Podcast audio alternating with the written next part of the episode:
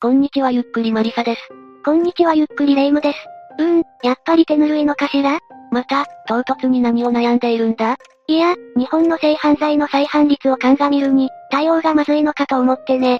アメリカだと性犯罪を犯したら、個人情報は全部公開されるでしょ？ミーガン法な。一応、日本でもとある事件が景気に導入が考えられたこともあるんだ。え、あったの？人権侵害や、効果の観点から見送られたが、いっそ導入するべきと考えてしまうような事件があった。その事件、奈良小一女児殺害事件は、2004年11月17日の夜に前触れもなく発覚した。当時小学1年生だった有山楓ちゃんの携帯から母親に、娘はもらったという文面と彼女の画像付きメールが送られてきたんだ。2004年ならもう GPS があるでしょ？有山さんの居場所は？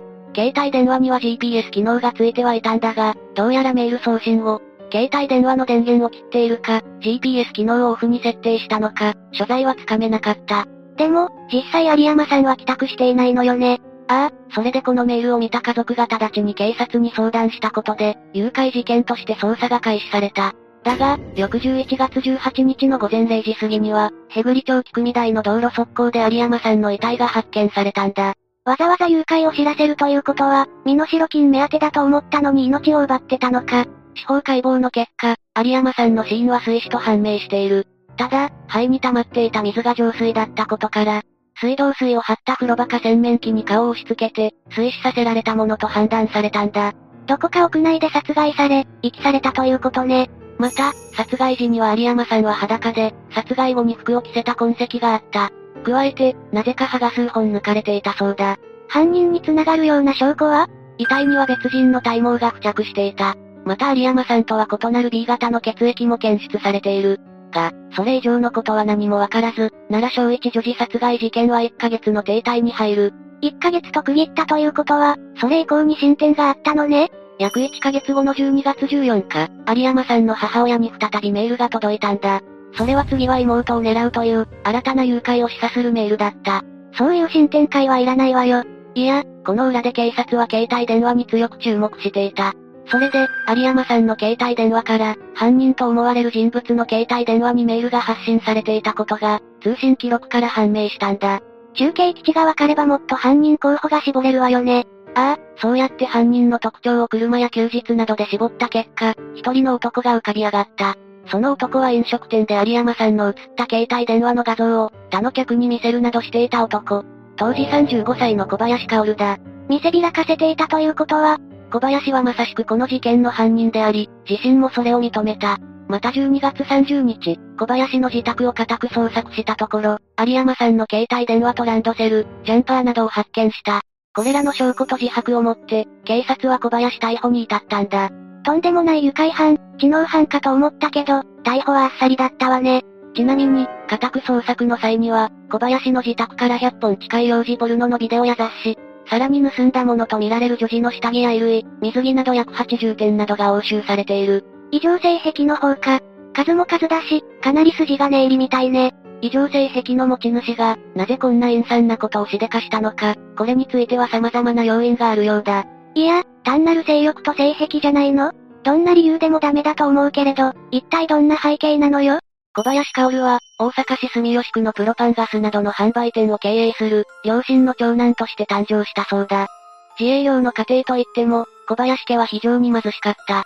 それゆえに、小林は小学生の頃から、新聞配達のアルバイトをして家計を助けていたんだ。また、これに加えて父親はとても厳しい人で、小林は幼少期から父親からたびたび暴力を振るわれていたらしい。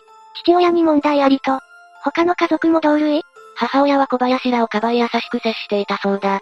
だが、この唯一の味方だった母親も弟の出産時に亡くなっている。何でも母親の出産の際、医師から母親を取るか、子供を取るかとの二択を迫られた父親が、子供を選んだため亡くなったという経緯があるようだ。こうなるときついでしょうね。唯一の味方を失ったというのもあるだろうが、その後も弟の世話で家族は小林に構わなくなったんだ。というのも、難産の末に誕生した弟には脳性麻痺の障害が残っていたんだ。家庭環境は最悪に近いわね。外、学校ではどうだったの？友達はいたの？実は、小林薫の左目は生まれつき視力が低かったことから、幼稚園時代からいじめを受けていた。このいじめ経験と、家庭環境からか学生時代は人と話すことが苦手。中学校までだんだんとエスカレートするいじめを受け続け、教室でも一人で過ごすことが多かったらしい。内気なタイプだったということね。でもなく、小林は問題行動が多い人間だった。実際、いじめを受ける一方で小学校に、3年生頃からは万引きを繰り返す。母親が小学4年の頃死亡して以降は喫煙などの非行、中学入学後は原付きバイクを盗むなどの明確な犯罪もしている。これと並行して、止める者のいなくなった父の暴力を受けていたから、相当きつかったでしょうね。ちなみにこの環境で性癖も歪んでいったということ？小林薫が性関係で歪んだのはいつかというと、これは高校入学後だと言われている。小林は、新聞配達をしながら大阪府内の私立高校に入学。その後、高校2年生の時、知人から借りたアダルトアニメのビデオを見てしまった。それがニッチな内容だったと。ああ、幼いことの性交渉などの内容であったため、それ以来、女児を性交渉わいせつ行為の対象として捉えるようになったんだ。事実、高校2年生の夏、クラブの合宿で鳥取県を訪れた際、宿泊していた旅館近くのマンションの踊り場で、偶然見かけた小学生の女児二人にいたずらをして初逮捕されている。この頃から道を明確に踏み外したのね。性癖の目覚めが関係したかは不明だが、この後の小林は浮かび上がることができなかった。1987年3月に高校を卒業した後、大阪市の飲食店に就職するが長続きしない。結局、小学生の頃にアルバイト経験があった、新聞配達の仕事へ転職したんだが、そこでも勤務態度は非常に悪かった。時には新聞契約を捏造したり、販売店のお金を持ち逃げして解雇されるなどで、他県の販売店を転々としていたそうだ。性犯罪はどうだったの？落ち着いていたの？残念ながら、1989年12月、5歳の女の子2人に服を脱がせ、わいせつな行為をし、懲役2年、執行猶予4年の判決を受けている。当時、小林薫は20歳で、成人女性と交際していたが、女児への性的関心を抑えることはできなかったようだ。交際相手がいても、ダメだったのか？むしろ、この犯行で完全に開き直ったのかもしれない。それで1991年10月には、団地で5歳の女児にわいせつ行為をしようとして抵抗され、女児の首を絞めるなど殺人未遂事件を起こし、とうとう懲役3年の実刑判決を受けたんだ。しっかり公正教育受けるべきだと思うけど、新生のペドフィリアは治るのかしら？小林には一定の効果があり、1995年11月9日の仮出所以降しばらくは真面目に暮らしていたようだ。だが、2004年初め頃から、また我慢ができなくなりだした。せっかくうまく構成しそうだったのに、一体何したのよ？勤務先の大阪市東住吉区の新聞販売所で、集金した新聞台を持ち逃げしたり、長官を配達する未明の時間帯に、民家の物干しなどから女児の下着や体操服を盗み出したんだ。この窃盗は何度も行われ、同年11月2日頃までの間、7回にわたり子供用パンツなど合計31点を盗んだという。もう人に手を出さないなら、それでいいからおとなしくしてよ。いや、残念ながら過去同様の事件も起こした。同年9月26日16時頃、奈良県のマンション駐車場で遊んでいた6歳の女児にわいせつ目的で近づき、言葉巧みにマンション敷地内へ誘い込み、撮影などわいせつ行為を行い逮捕されている。結局、何も変わってなかったのね。今まで我慢できていただけに残念だし、腹立たしいわ。小林は事件前、仕事上のストレス、パチンコが原因による困窮などへ苛立っていたそうだ。それで以前同様に女児にいたずらしたい、という気持ちが抑えられなくなっていたようだ。このような状態の小林は、奈良小一女児殺害事件当日、11月17日13時頃も標的を探していたんだ。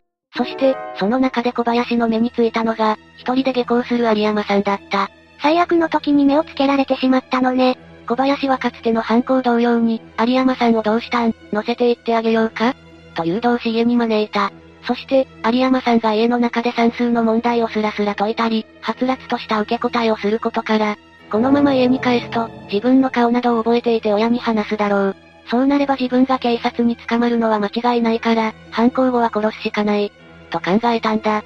なんでそうなるのよ？その後、小林はまたも有山さんを誘導し、一緒に入浴した。だが、同日15時15分頃、体に触れた時、有山さんが拒否反応を示した。それで犯行の発覚を恐れ、浴槽で溺死させてしまったんだ。小林が気持ち悪すぎる。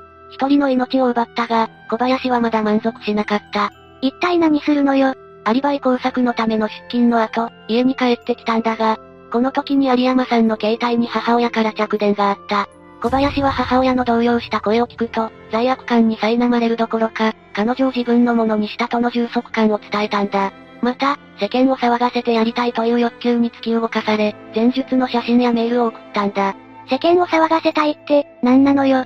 社会に居場所がない小林にとって、この犯行は相当思い入れが深かったようだ。それゆえにか、小林は行きつけのスナックで、有山さんの写真などを見せて回ったそうだ。この時はあくまで事件を心配する父親という体を装ったという。子供なんていないでしょうし、単なる力の孤児でしょうが。ああ、小林は世間にもっと騒いで欲しかったようだ。実際、1ヶ月後に妹を狙うとメールしたのは、事件報道が下火になってきたと感じたからだそうだ。もっとも、その年の年末に小林が逮捕されたことで報道はまた加熱したようだが、捕まえられてよかったわよ。このままだと確実に第2第3の死者が出ていたわ。このような身勝手な動機で、陰惨な事件を起こした小林の裁判は2005年4月18日、奈良地裁で初公判が開かれた。この時、小林は殺人に加え、強制わいせつ致死、脅迫、誘拐のほか、別の女児への強制わいせつ罪などでも起訴されている。小林は犯行を認めていたんだったわね。だが、裁判の当初は態度を一変させ、罪から逃れようとしていた。睡眠薬を飲ませていたずらしようとしたが、風呂の中で溺死してしまった。と殺害行為も否定したんだ。裁判までに気が変わったということ？いや、一方で小林は次のような供述もしている。反省の気持ちも構成する自信もない。早く死刑判決を受け、第二の宮崎勤かたくま守るとして世間に名を残したい。恐れていないという力の誇示をしているのなら、最古的な兆候かしら間違ってはいないだろう。実際、小林の精神鑑定結果は、犯罪などを繰り返す反社会性人格障害及びペドフィリアとのことだった。反社会性パーソナリティ障害の人は、善悪のルールや他の人々の気持ちを無視するんだったわね。正真正銘、構成不可能じゃないの。ああ、それゆえに検察側は犯行内容を卑劣かつ極悪、残虐極まりなく、小林も構成意欲が欠如しているとして、死刑を求刑した。構成意欲についてはそう思うけれど、長山基準的には、いや、2006年9月26日、奈良地裁は声明をもって罪を償わせるほかない、と死刑を言い渡している。この判決に対して、小林は、自席に戻りながら傍聴席に視線を向け、着席するとにやりと笑い小さくガッツポーズをしたそうだ。また、弁護側が一応は控訴しているんだが、小林本人がこれを取り下げている。これらの様子から少なくとも、この時点では極刑を受け入れていたようだ。この時点では？控訴取り下げで刑が確定した後、小林は刑務所生活の中で生きることに執着を見せ出していた。人として最低な行為で大切なお嬢さんの命を奪ってしまいました。意見陳述を聞いて涙が出ていたが、後半中に謝罪の気持ちを表したくてもできなかった。などと反省を見せる文章を遺族に送っていたりもする。今更すぎるわ。ああ、反省の色を見せようが、死刑は2013年2月21日、大阪拘置所で執行された。曰く小林薫の最後の言葉はふ、ふ、風呂とちゃうんか？という、動揺したものだったという。一旦事件としては異常だ。さらっと言ったけど、長山基準を超えた判決が下ったのがすごいわ。事件も計画的でもないのに出るものなのね。相手が抵抗できない子供、身勝手な犯行動機、犯行後の遺族への挑発じみたメールなどが悪質だったこと。またこれらの行動をとった小林を許せないという、世論の反響が大きかったようだ。本当にこれしかない判決だったということね。あと、判決後の小林は、公正を匂わせる手紙も出したり、死刑制度に反対したり、復讐は正義でないと述べたりしているが、裏側には刑から逃れようとしているのが見えるわね。望んで受け入れられるより幾分マシだけど、最後の最後までとにかくひどい事件だったわ。最後になりますが被害に遭われた方に哀悼の意を表します。最後までご視聴ありがとうございました。